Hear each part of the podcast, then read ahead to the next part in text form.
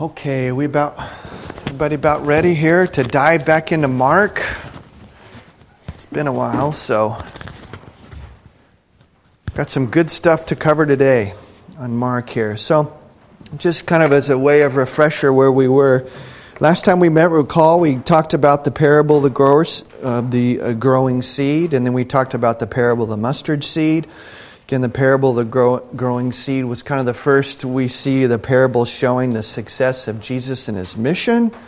And again, that the overall message of that parable, and again, that was Mark 4 26 through 29, is that, you know, the ministry of Jesus, his teaching, his preaching, it, it, it brings this rule and reign of God in a way that is simple, yet it's mysterious to us, right?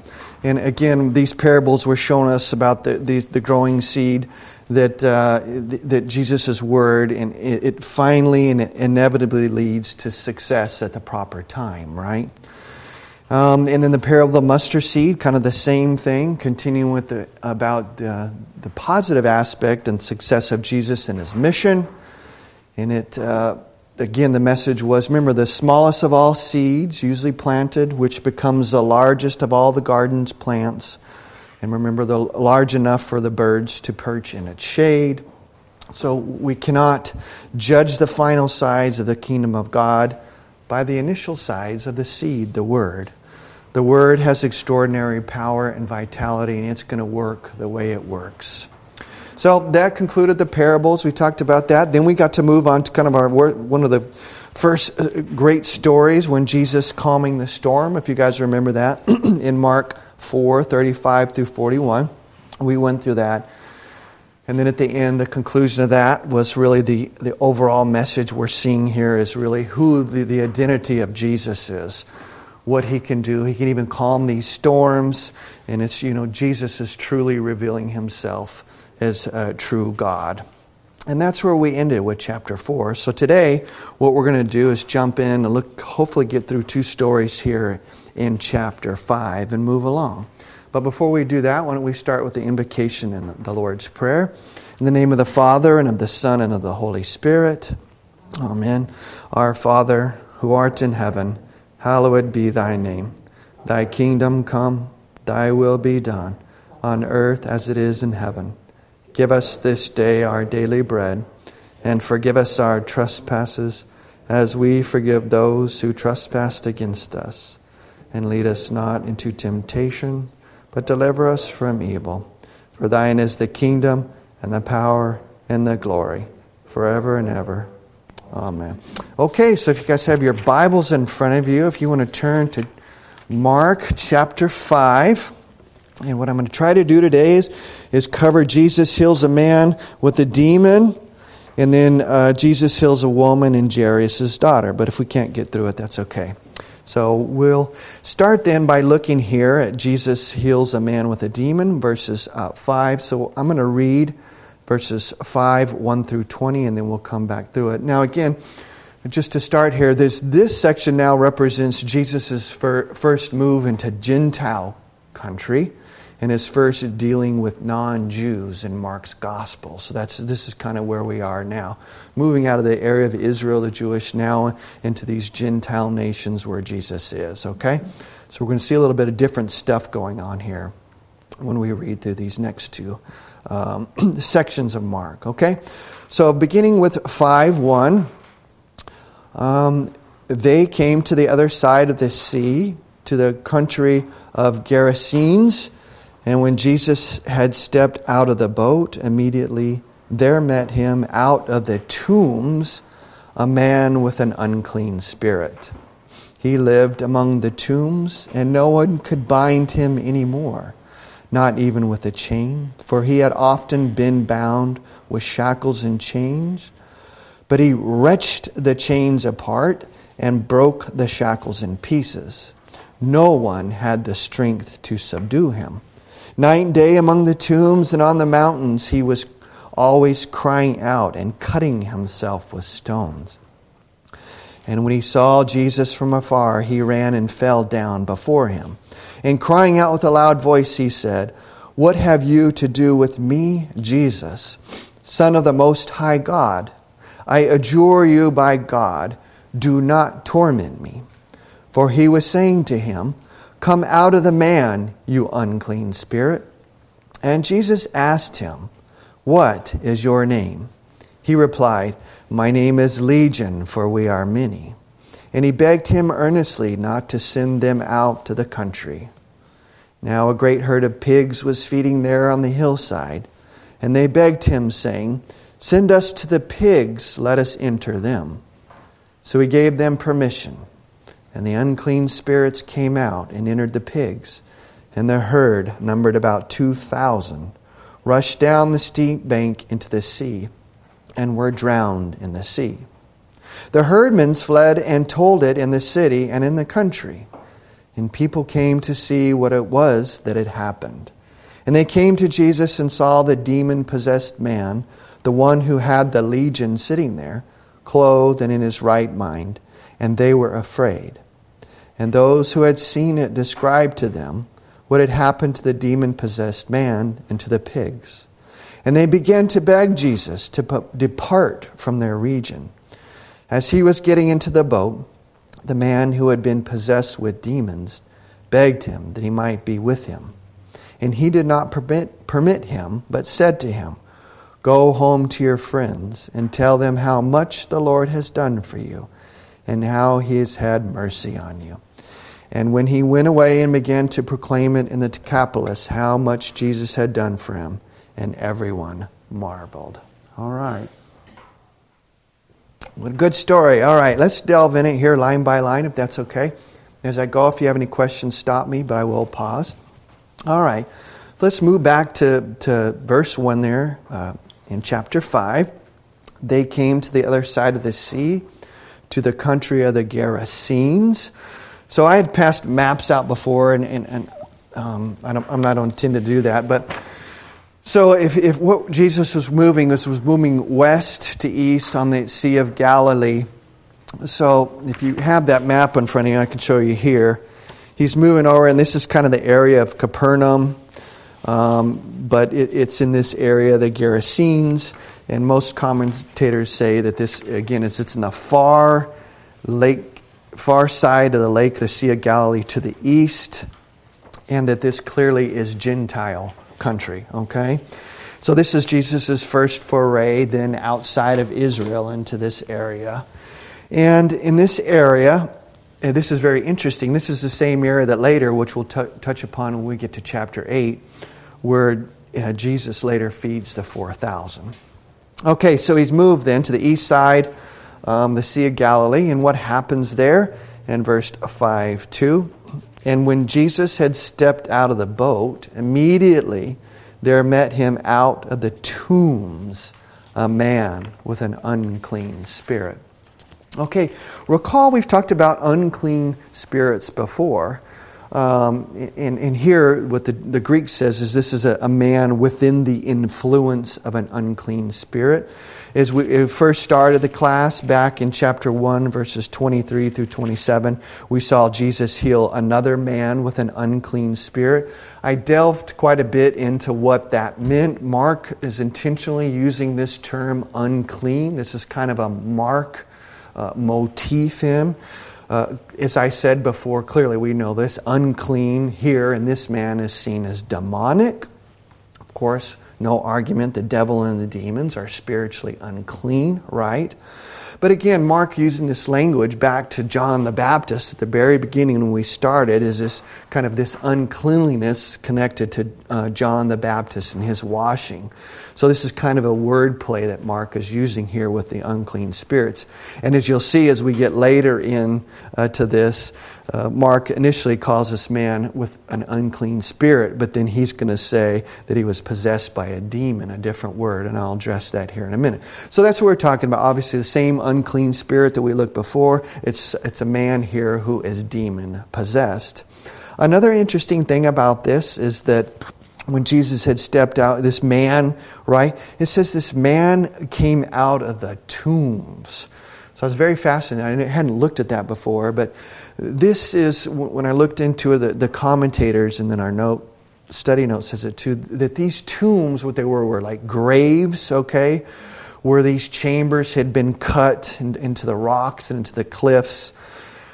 Um, commentators speculate that this these tomb here may have been abandoned or something or never used, and thus afforded these individuals in this area who are actually demon possessed to live up in the mountains in these tombs. So, uh, very interesting. And if you have your Lutheran Study Bible with you here, you see this um, on note 5 2 about the tombs. They write uh, In this region, archaeologists have unearthed cavern tombs, which are man made caves carved out of the rocky outcroppings. They are large enough to provide living space. So, Maybe others had lived out here, but we clearly know that this, this demon possessed man was in this area and probably lived in these tombs or chambers.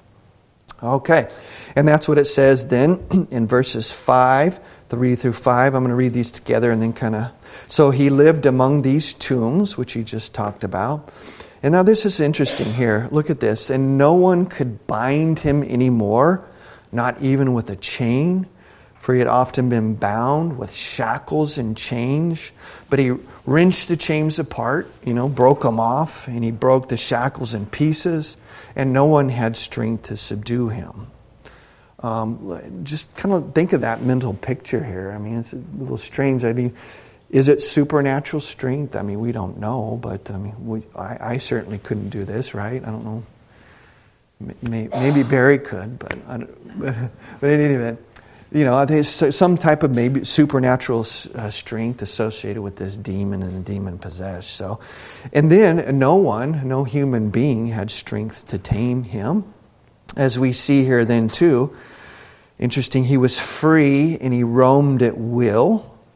So again, human couldn't stop him. And then uh, it says uh, that uh, in the mountains, he says, and in verse 5, we see here, night and day among the tombs and the mountains. Okay, so that indicates this, this demon is uh, able to kind of roam about. He's in the mountains, sometimes in the, tombs, in the tombs and the mountains. And then in verse 5, this is another interesting thing. What does he do? He's crying out and cutting himself with stones. So, I mean, I, we don't know why this is happening, but clearly the demon is possessing a human individual, and this is cutting, you know, this is injuring the person that the demon is possessing. Again, kind of a disturbing picture of this, right? But Mark gives us great detail on what this, what this um, demon possessed man is doing here. So, disturbing picture to a certain extent. Then, verse 5 uh, or excuse me, verse 6 here. And when he saw Jesus coming from afar, he ran and fell down before him. Now, think of the contrasting pictures we see here, okay? I just talked about this super strength, no one can tame this guy, you know, demon possessed man crying and cutting himself. But then what happens when he sees Jesus? He falls down before him. So, who is the strong man here? Right? It's Jesus. Now, remember, we talked about the strong man before in 327 um, in the parable the strong man, but I think that's interesting. So, we talked about the strong man before, but then you look at this situation, this is again revealing who the real strong man is. We've got this demon possessed man. Soon as he sees Jesus, boom, he falls down prostrates himself, falls down right before him. What does that indicate? I mean, it indicates that clearly the demon realizes who this is, right? But and my first thought on this is, well, if this demon could roam around like it's roaming his mountain, why didn't when he sees Jesus, why didn't he just run away? I thought that was a very interesting thought. I mean, why didn't he run away? We don't know. Uh, why then is the man we see as the man this man is drawn to Jesus? You see, he ran to him and fell down before him. It's just kind of very interesting to kind of think about in this whole context why this happened. Now, Dr. Lenski in his commentary does, I mean, again, I'm not saying this is an interesting note, what he says. Again, this is speculation, but again, just to think about. Dr. Lenski says, It seems as though the will and power of Jesus drew the demon to his feet The words of the demon accord with this involuntary approach to Jesus, the supreme master of the demon world, whose will and word the demons must obey. Okay? And we see this, this draw, and I think that's, we see this in, in 7 there. Not only is this demon drawn to Jesus, but then when he's there, he comes to him, falls down prostrated at his feet. He also speaks, and we see this in verse 7 here. What does the demon do? He cries out in a loud voice, What have you to do with me, Jesus? Okay, that's interesting in of itself. I mean, has Jesus said anything? This man's drawn to. That's the first thing. What have you to do with me, Jesus? Sure, certainly shows terror on behalf of this demon, right? But then look, look at what he also says. Jesus, he defines Jesus, Son of the Most High God. I adjure you by God and do not torment me. Most High God, I mean, right off the bat, he knows who this is. And the Most High God, if you'll turn, if you have your Lutheran study Bible, and the reason I'm doing this just to show you how much resources are in this Lutheran study Bible. If you don't have it, I'll read it. But on page 1227, this is very cool. These little side notes that the Lutheran study Bible has here. 1227. It's all the Old Testament names of God. It's really cool. You can go up there. We see God is called Almighty, Angel of the Lord, Anointed, Father, Glory of the Lord, God, God Most High, God of heaven, God of hosts, God of Israel. So all these different names for God. But then we see here, we get down here, it says Most High. And this is what the demon said. In the Hebrew here is Elyon. And this term is used four times in Genesis 14, 17 through 22, and then 40 times elsewhere in Psalms and Daniel. So here the demon is just quoting Scripture. Most High God, this wasn't just some made up name, it's all over the Old Testament. So this demon then comes, falls down, and he, and he knows who this man is God. Okay? So the demon openly here displays this maybe supernatural knowledge of who this person is. It's Jesus, it's God right there, okay? So we see this. Now it's strange up to this point, we've already looked in, in Mark's gospel, how many things Jesus has done. Look at all the healings we've done. Most people aren't doing this, right? Most of the Pharisees and the scribes think that Jesus is actually Beelzebub. So, but here he is, a demon possessed man, once again acknowledging who this man is. It's actually God. Okay? And then another interesting statement here.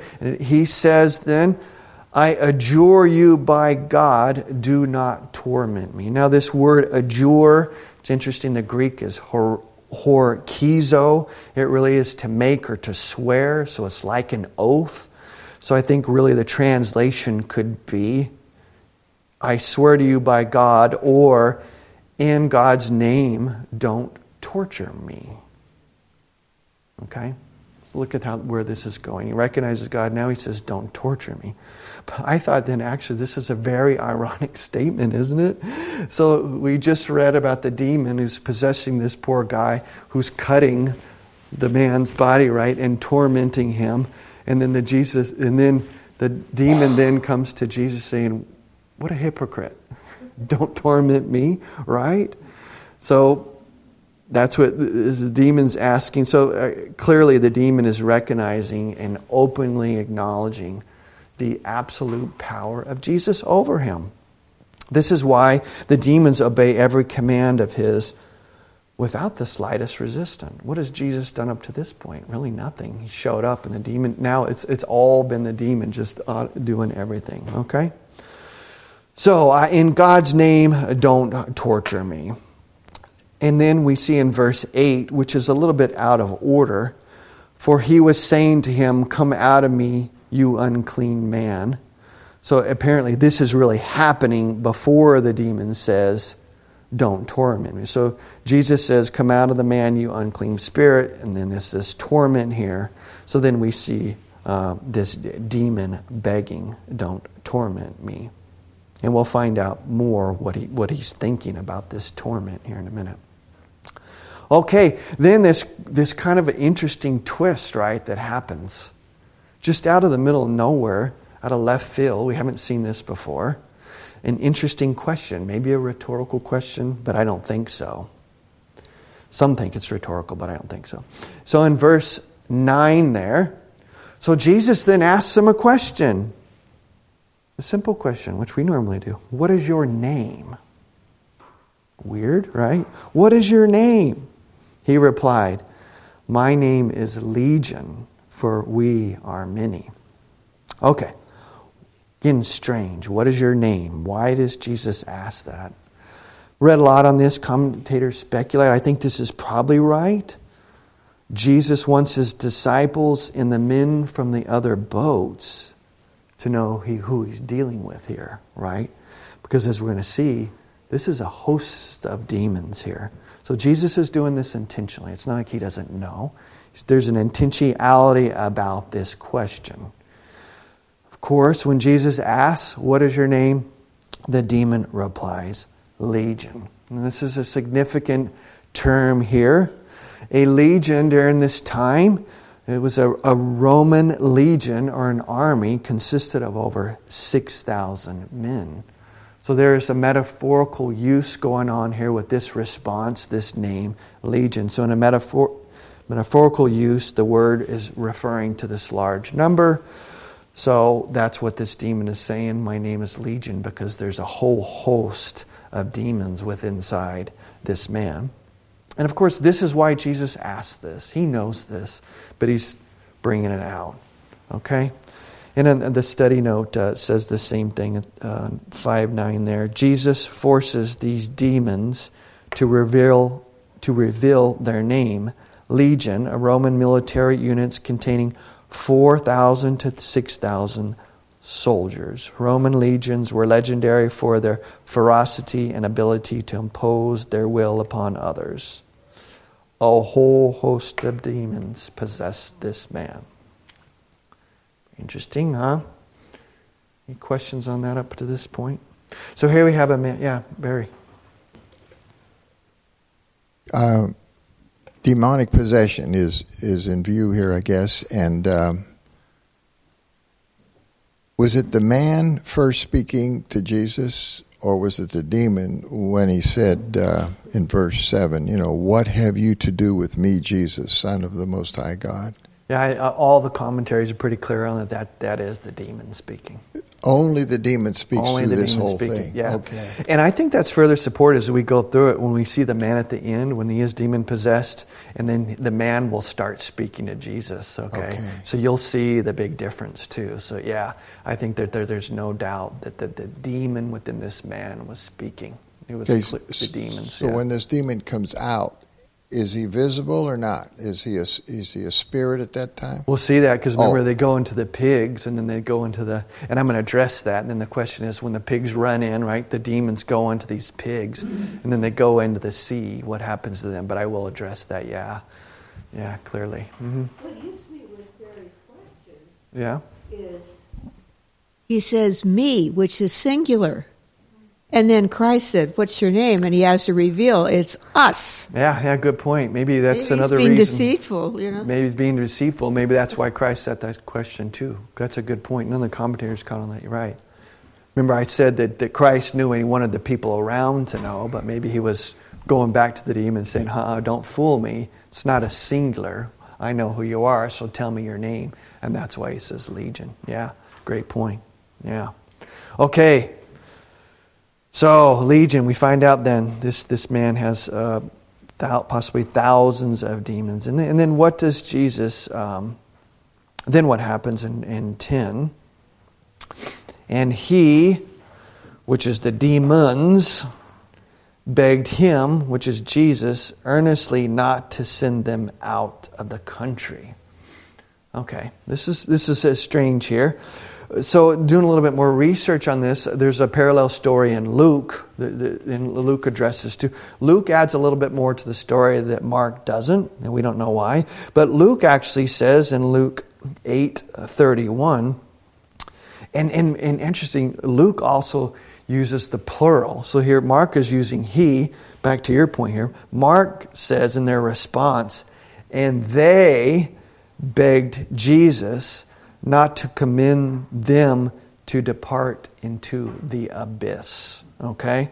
So Mark adds a little bit. So what's going on here is uh, Mark says out of the country, Luke says into the abyss. When you kind of look at this abyss language throughout the Bible here, what the demons are saying is don't cast us back into hell. Okay?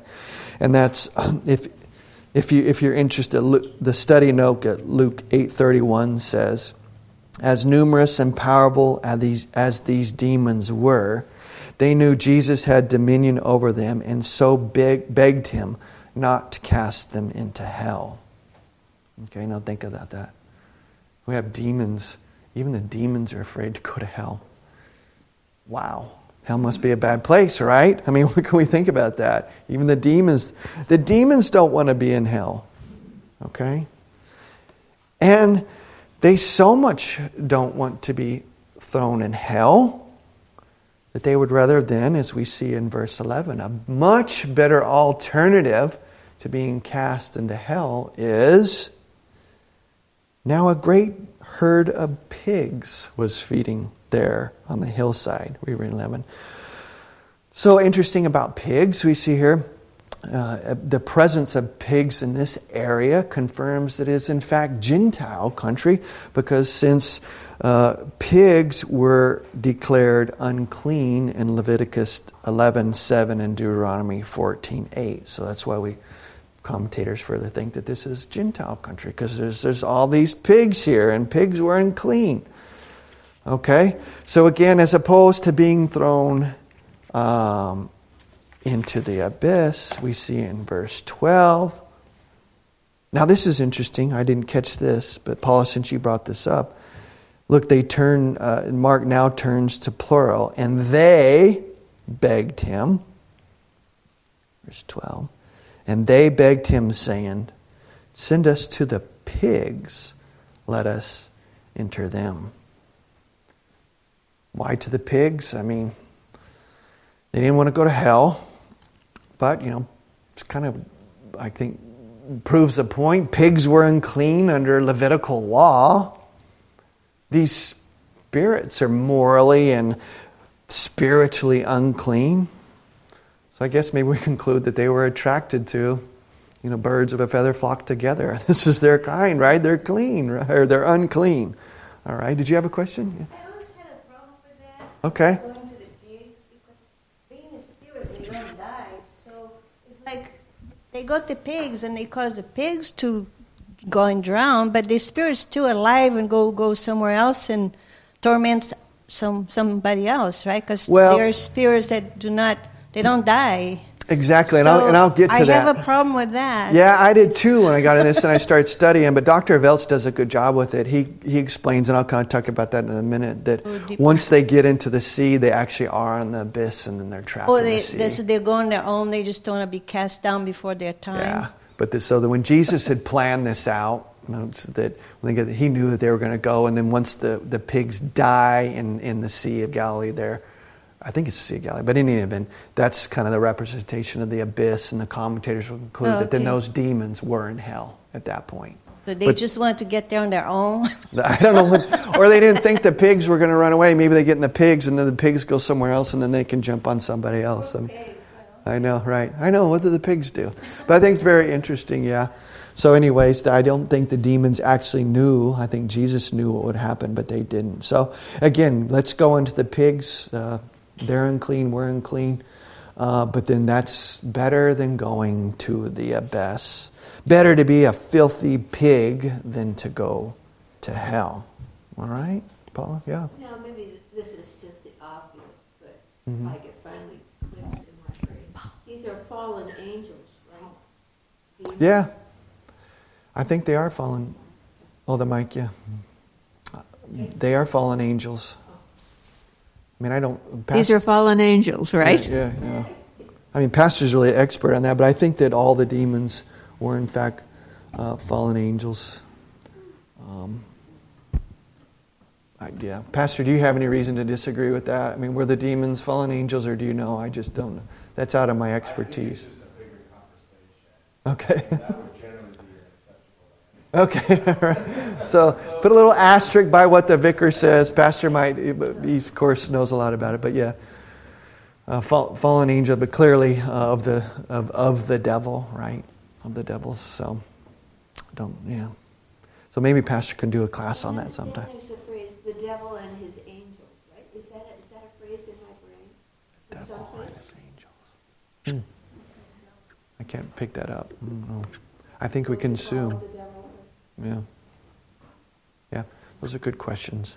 We'll save that for uh, Pastor O. He's really good on all that stuff. For that's another good Bible topic for him. Then, so so let's for, for, for today, Paul. I appreciate that, but let's put a little asterisk by it. Let's just say that these are uh, the, the demons, and and obviously they were in existence here because Jesus is uh, dealing with them face to face, right? Good question. All right. So then, what does Jesus say? The, the, in- interesting here again, showing what the, the demons here. The demons are.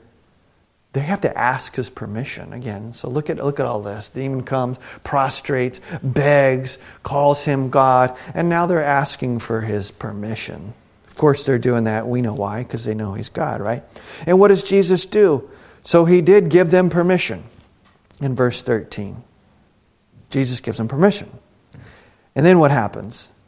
And the unclean spirits came out and entered the pigs.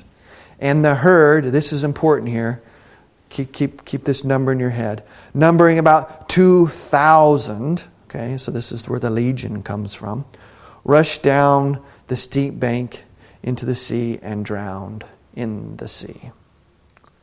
So, I think this is kind of a proof proof here that when this happens, there was an exorcism, right? These demons did, in fact, leave this man, go into the pig. Proof of that, right? Uh, did Jesus, uh, you know, I think some commentators argue that Jesus really outwitted the spirits here. He knew exactly what's happened. Uh, they wished to remain in the area. Jesus gave them permission to go in the pigs because he knew what was going to happen. They, Jesus knew that the spirits would enter into the pigs and that this would upset the pigs so much that, uh, that these, they would, it would kind of backfire, um, run in so that this now host dies. And now, as you said, these spirits lose their bodies completely. But then, Great question, which I had the question on, did some research on it. So, what happens to these unclean spirits now? Voelz, I think, does a good job on it. I mean, again, this is speculation, but I, this Voelz says, Dr. Voelz, I told you guys, this is his great commentary on Mark. It's very good. Um, he taught it, I told you before, at, at St. Louis, but he was also the author of our Greek, elementary Greek books that I used when I learned Greek. And then now he lives in Fort Wayne. He comes to seminary sometimes. I've seen him give a lot of presentations. So, Dr. Voelz, I trust, I mean, this is what his opinion is. I'm going to defer to him. In all probability, the spirits no longer uh, were able to inhabit human beings.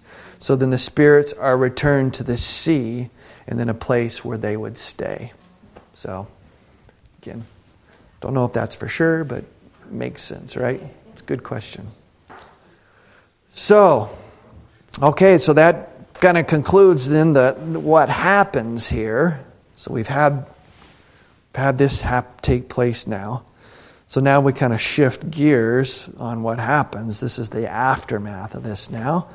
Uh, verse 14. The herdsmen, okay, so these are the people, eyewitnesses there that were with these 2,000 so pigs, see this and they go and was it say the herdsmen fled and told it in the city and in the country. Interesting thought on this. I mean, why did they tell it? I uh, one commentator commentator says, well, probably went to tell everybody what happened so that they wouldn't get blamed for this and that the owners would know that 2000 think about it 2000 pigs that's a huge could be a huge economic loss right so they didn't want to be blamed for the loss of the pigs so they go and immediately tell you know what happens here a lot of money could be lost So this happens then. This word goes out, and people then what? In verse 14, and people come to see what it was that happened. So the people of the city came to this place to see. We're not sure what city they were in. Mark doesn't tell us that. Luke doesn't say. But the people in the city come out here to see this.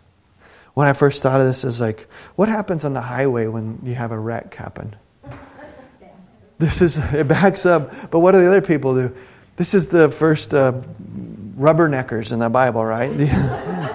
it's a rubberneck. They want to come out and see this. Oh my gosh, right? So all these these Gentiles are not Jewish people. Remember, probably haven't heard much of Jesus to this point. But this goes on. They come out. All these rubberneckers come out to see what took place. Okay, and then in verse in verse fifteen here, and they came to see Jesus and saw, look at this, the demon possessed man. Now remember, Mark, before we talked about earlier, he's always referred to these people with people with unclean spirits. So now Mark is actually coming out and calling them uh, demon possessed and actually uses a different Greek word here. It's daimonizomenon. It's hard to pronounce, as, a, as opposed to the unclean spirits, which is pneumatic uh, akartharto. So he does use a different word now and actually calls it the demon possess. First times Mark's actually said it as opposed to unclean spirit. Okay? So we see this. So and they came to see Jesus and saw the demon possessed man, the one who had the legion, sitting there, clothed and in his right mind. And they were afraid. Clothed, Mark, oh yeah, you have a question? Mm-hmm. Yeah, right there. Mm-hmm. Vicar, it says they came to Jesus. That doesn't say they came to see Jesus. So I'm interpreting as my interpretation is they came to see the demon possessed man and not Jesus. Their focus was on the demon possessed man and not not Jesus. Yeah, yeah, I could see that. So in, in verse 14, so it says, And the people came to see what it was that happened. So, you know, I think, um, I don't know, I don't know what they were, who they were coming. I think, you know, they heard about all these pigs and. Right. And then it says, and they came to Jesus. I guess, I don't know if it was intentionally or what, but yeah, that's a good point. So. I don't think they were so much there for Jesus no, as oh, to yeah, see the demon possessed. Actually, yeah, and, and it's going to be further proof as we go along. You see then what they do. You know, that's a great point. That's exactly right. So they they, they come again. They're rubberneckers, right? Yeah, you made me realize them. Uh, do would they float right away or would they sink? The pigs, two thousand pigs in the water. Mm, yeah, that's a good.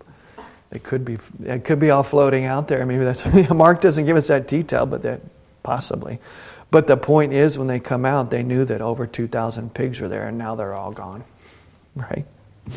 So, we see Jesus, uh, then, then this man here, what do they see? So they come to Jesus. They talked about the demon possessed man. And then this demon possessed man, what was he doing? He was sitting there clothed, number one.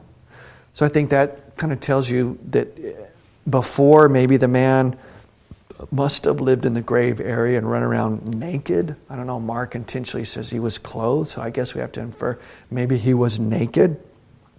So now they see this naked, crazy guy. I don't know if they've seen him before. Clothed, sitting there. And then the next thing is interesting. And then Mark says, and in his right mind. The Greek on this, sophrano, sophrano, uh, sophroneo, is of sound mind, really, is the proper translation. So then they, he's, he's normal. See him sitting there clothed and of sound mind. Normal. Okay? And then when they see him, and they see him clothed and sitting there, what happens? They were afraid. They were afraid. Now, how do we interpret this? How do we interpret this? Um, they could be afraid of fear, maybe as an awe type, but, but I really don't think so because as we'll see about their reaction, you know, they, they asked Jesus to leave, and I'll cover that. I think their fear actually is negative. It's actual actual fear and negative fear of this. So then, because of this, as we see here this story, which is just amazing what happens, then we get here and all of a sudden the people come out, and then there's a the story takes a stark negative turn at this point. Why? I mean, no, but it's very interesting. We'll see. Just negativity now. 16. And those who had seen it described to them what had happened to the demon possessed man and to the pigs. So, what does this mean is, is this so the, in addition to the herdsmen going in in telling these people. Now the rubberneckers come out, right? And now they've got more people on the scene, more eyewitnesses, including the disciples. They get another report, okay, not from the herdsmen, but now more eyewitnesses. These eyewitnesses tell them what happened. More detailed report. So again, it's the was from the disciples and who other men who were there. So the point I think here is to show that how the people of the city were really, really fully informed by true eyewitnesses what happened. Okay? And again, negative, continue negative turn, chapter, uh, verse 17. And what happened? They, the, the city folks that come in now, the rubberneckers as I call them, what do they do? They begin to beg Jesus, begging like the. Uh, the demons, right? Begging Jesus what? To depart from their region. No acclaim here for Jesus. That's strange. Why? Again, as I talked about before, I don't know, this is pure speculation. Don't, I'm just saying, well, I'm just trying to think through this. Why? Possibly, you know, there's 2,000 pigs that just got destroyed, a huge economic loss. Were they, were they upset? Did they respond the same way that the scribes did, which we talked about earlier when Jesus had, had uh, uh, dealt with the unclean spirit? And then the scribes come in. Remember, we talked about the scribes start saying that Jesus was in league with Beelzebub. Is that the reaction they're having? Are they, do they think that he was in league with the devil? I mean, we really don't know. So, but, I mean, the truth is, is as with in, in the Jewish areas where Jesus has been before in his ministry. Now he goes into the Gentile.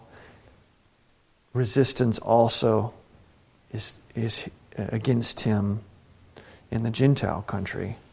Same as in Israel, right? Okay. Verse 18 then. Jesus now. This is, this is kind of cool. As he was getting into the boat, the man who had been possessed with demons begged him that he might be with them. As he was getting into the boat, recall, we've seen this before. Uh, Jesus has had a boat ready, right?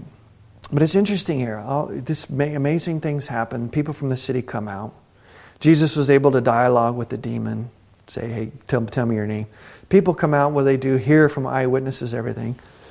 They said, beg him to get out. And I think it's kind of interesting. Jesus doesn't respond back. He doesn't thrust himself onto anyone. He gets in, he gets in the boat to leave. Um, interesting. Hmm? But then the man here begs to be with Jesus. He, you know, we can see he's clinging to his mighty deliverer. He knows what happened. Think hopefully we, we would, I would think about that. It was me. I would want to do the same thing, right? Take me with you. But in response, this is very interesting in verse 19 here. You see this, and he did not permit him. Okay, so Jesus says, No, can't go with me. But he says to him, Go home to your friends and tell them how much the Lord has done for you and how he has already had mercy on you. But why does Jesus refuse this man's request? Uh, remember in verse 18, I just read that. He says, uh, the, the demon, former demon possessed man says, I want to go with you. That, Mark says, that he might be with him.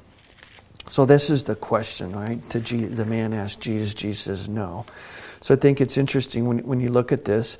We've seen this same, same phrase before. It's the same in the Greek here. It's the same as in uh, chapter 3, verse 14 it's actually describing why Jesus established the 12 as his apostles. Quote, so they might be with him. So those who to be with Jesus are the 12. Okay? Again, the 12s corresponding to the, uh, the Israel's tribes, Jacob's sons. I thought that's an interesting wordplay here. So to be with him, no, the, tw- the 12 are, the, the apostles are to be with him. And that's why then he tells the guy, go home. Go to your house and announce the Lord's deeds and mercy. But isn't this interesting that prior we've seen when Jesus has done this stuff, he's always told people people to don't tell anybody. Okay? But remember, this is interesting. So this is the first time he finally says, gives them specific instruction. Go and tell everybody. So we have a now he's in Gentile country. Country. So this is in stark contrast to what Jesus had, had said in Israel's. Okay. Um, if you have your again your your Lutheran Study Bible, if you turn to page 1653, if not, I'll read it to you. So at the beginning of Mark here, up in the commentary, there's, a, there's kind of some ideas. One of us is the secrecy narrative. Okay? Then an ed- editor writes Throughout the Gospel of Mark, Jesus discourages people and unclean spirits from speaking about him and his kingdom. Okay?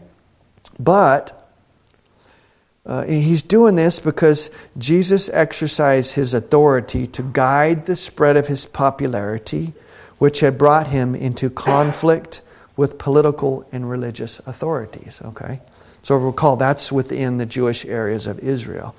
But then it says here, outside the jurisdiction of Jesus' main opponents, he actually encourages a man to proclaim his miracles, and that's here in 5 19 20. So you see something different here. So there is need here to spread the message. There's to these heathens, the Gentiles. So here, I guess there's no need for Jesus to hide his identity because there is no official opposition to him here in this area from, you know, like the scribes and the Pharisees. So Neither is there any chance of an overwhelming press of the crowd. So that's what some commentators think. So, in any event, it is different, right? Stark dif- difference. We don't have this secrecy narrative going on. In fact, Jesus is commanding him to go, go and tell everybody what has happened. Go to your friends and tell them how much the Lord has done for you. And he says this, and how he has had mercy on you It's kind of interesting. We'll see this kind of throughout Mark's gospel. We'll read about it. Those throughout Mark's gospel, we see those who are in bad shape, really, namely those who confess they're sinners. They do receive Jesus' attention.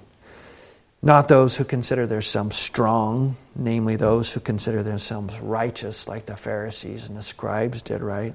So we'll see this more mercy theme uh, to people who we don't normally think or in this time, were receiving mercy because they certainly weren't being treated that way from the scribes and the Pharisees.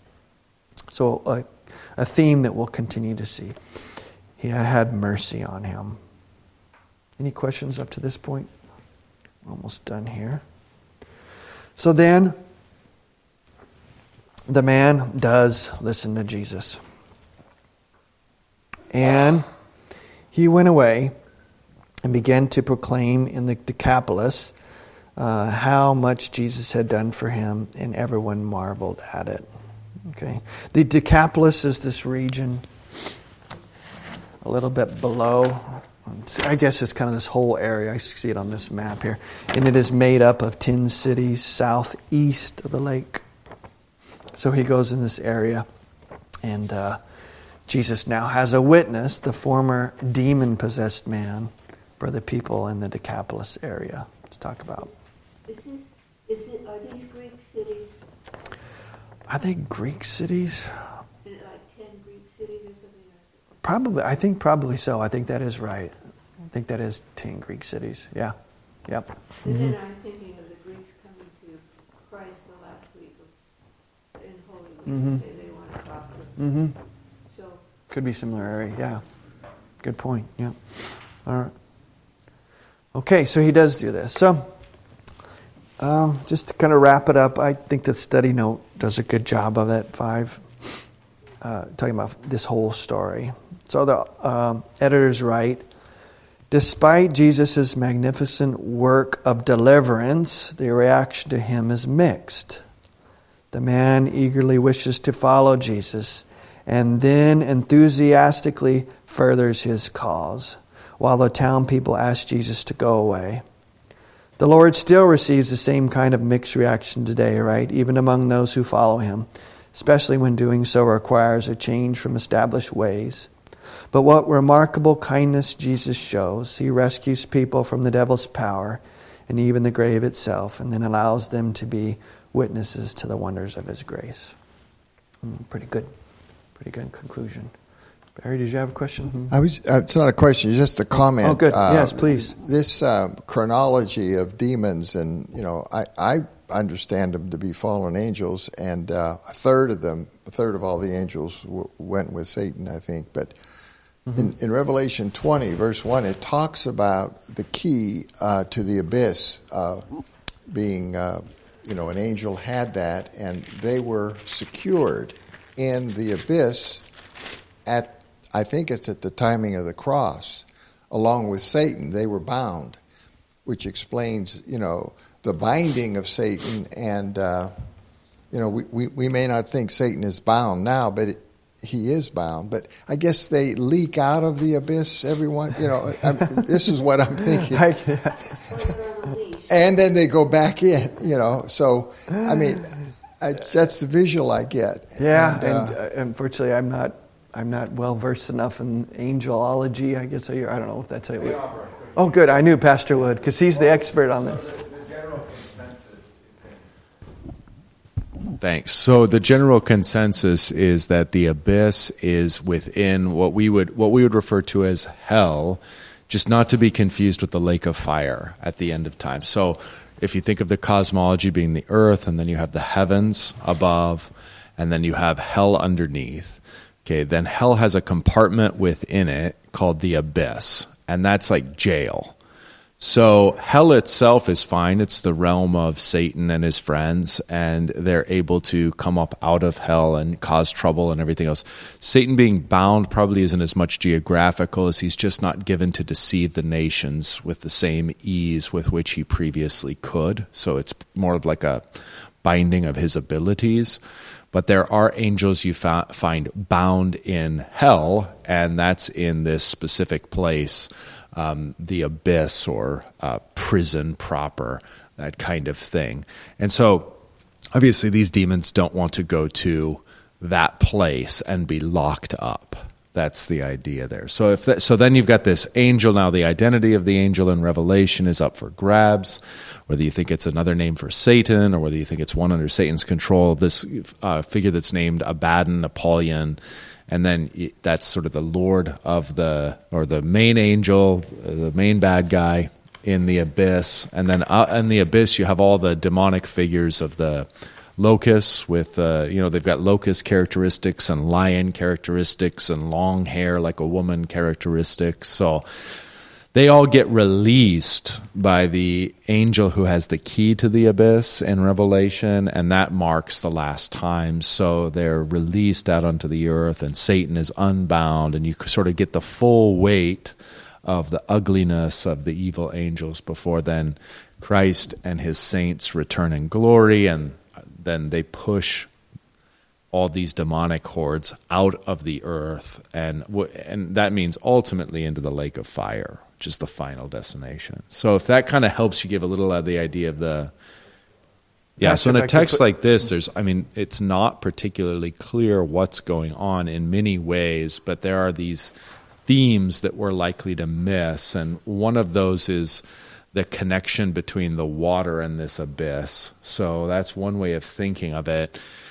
What you really have here is like, so Christ ends up ca- taking the demon possessed man and casting him out. And there's this reversal of these themes. Like, so he's dwelling in a in the tombs amongst the unclean. He's in the realm of the dead. He's naked. He's powerful. He breaks chains. Like nothing can subdue him. All this other, and then Christ comes and removes these unclean spirits. And thus the man is clothed, and you can kind of see the baptismal language clothed and in his right mind, and all of this other stuff. And the demons are ultimately disposed of via the water.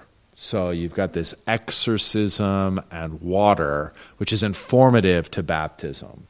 So it's it's one of the reasons why the church will see an exorcism that we're under the control of Satan until we're baptized. Luther will have in his rite an exorcism. So I adjure you, O unclean spirit, depart from uh, you know this one, etc., etc. Make room for the Holy Spirit. So there's an exorcism and a washing. And that seems to be at play here when you remember. I mean, Jesus is doing these events, and then you remember Mark is writing them down. Luke, are, they're writing these authors are writing these things down decades later, and reflecting. So there's these baptismal themes that are within this, as well as some of the cosmological themes. So does that help to somewhat clarify and give some information without going too in depth? Pastor, I think you might have missed the comment. I said that Dr. Voelz said is when, when the pigs go into the lake and, and, then, and then the spirits come out into the lake, that is kind of being trapped in the abyss at that point. I mean, would you kind of agree to that? I mean, I mean, I don't know. There's, I, I'm just kind of agnostic toward it, toward that Okay. particular point, because there's, there's two different ways you can go with that. You can go with the, i- the idea that the sea is the domain of chaos and the demonic mm-hmm. forces. Mm-hmm. That's why there's no sea in Revelation in the new heavens and the new earth. It's more like that than no opportunity to go snorkeling ever again. Uh, so that's more what's being communicated. So then it's so one plausible interpretation, and I again I just don't really know, and I don't know if you can know. That's my position. But one plausible interpretation is that they want to go into the pigs. They go into the pigs, and they just as they were trying to destroy the man, they do in fact destroy the pigs, and they sort of return to this abyss that is, you know, this watery place um, of chaos and evil. That's one read. Okay. The other read is that they don't want to go there, and uh, this abyss, the sometimes in intertestamental literature, the abyss in Revelation, the bottomless pit, the prison part of hell, is made synonymous with the water. So there, it's also possible to read this that Jesus does send them into the abyss, and he uses the pigs as a vehicle to do Yeah. this. So it's kind of like another, like one of the primary questions here is who's driving the pigs? right? And that and that's up for debate. That's up for grabs. You can kind of discover at least two major ways of reading that, and it's hard to know which is right. Interesting. Yeah.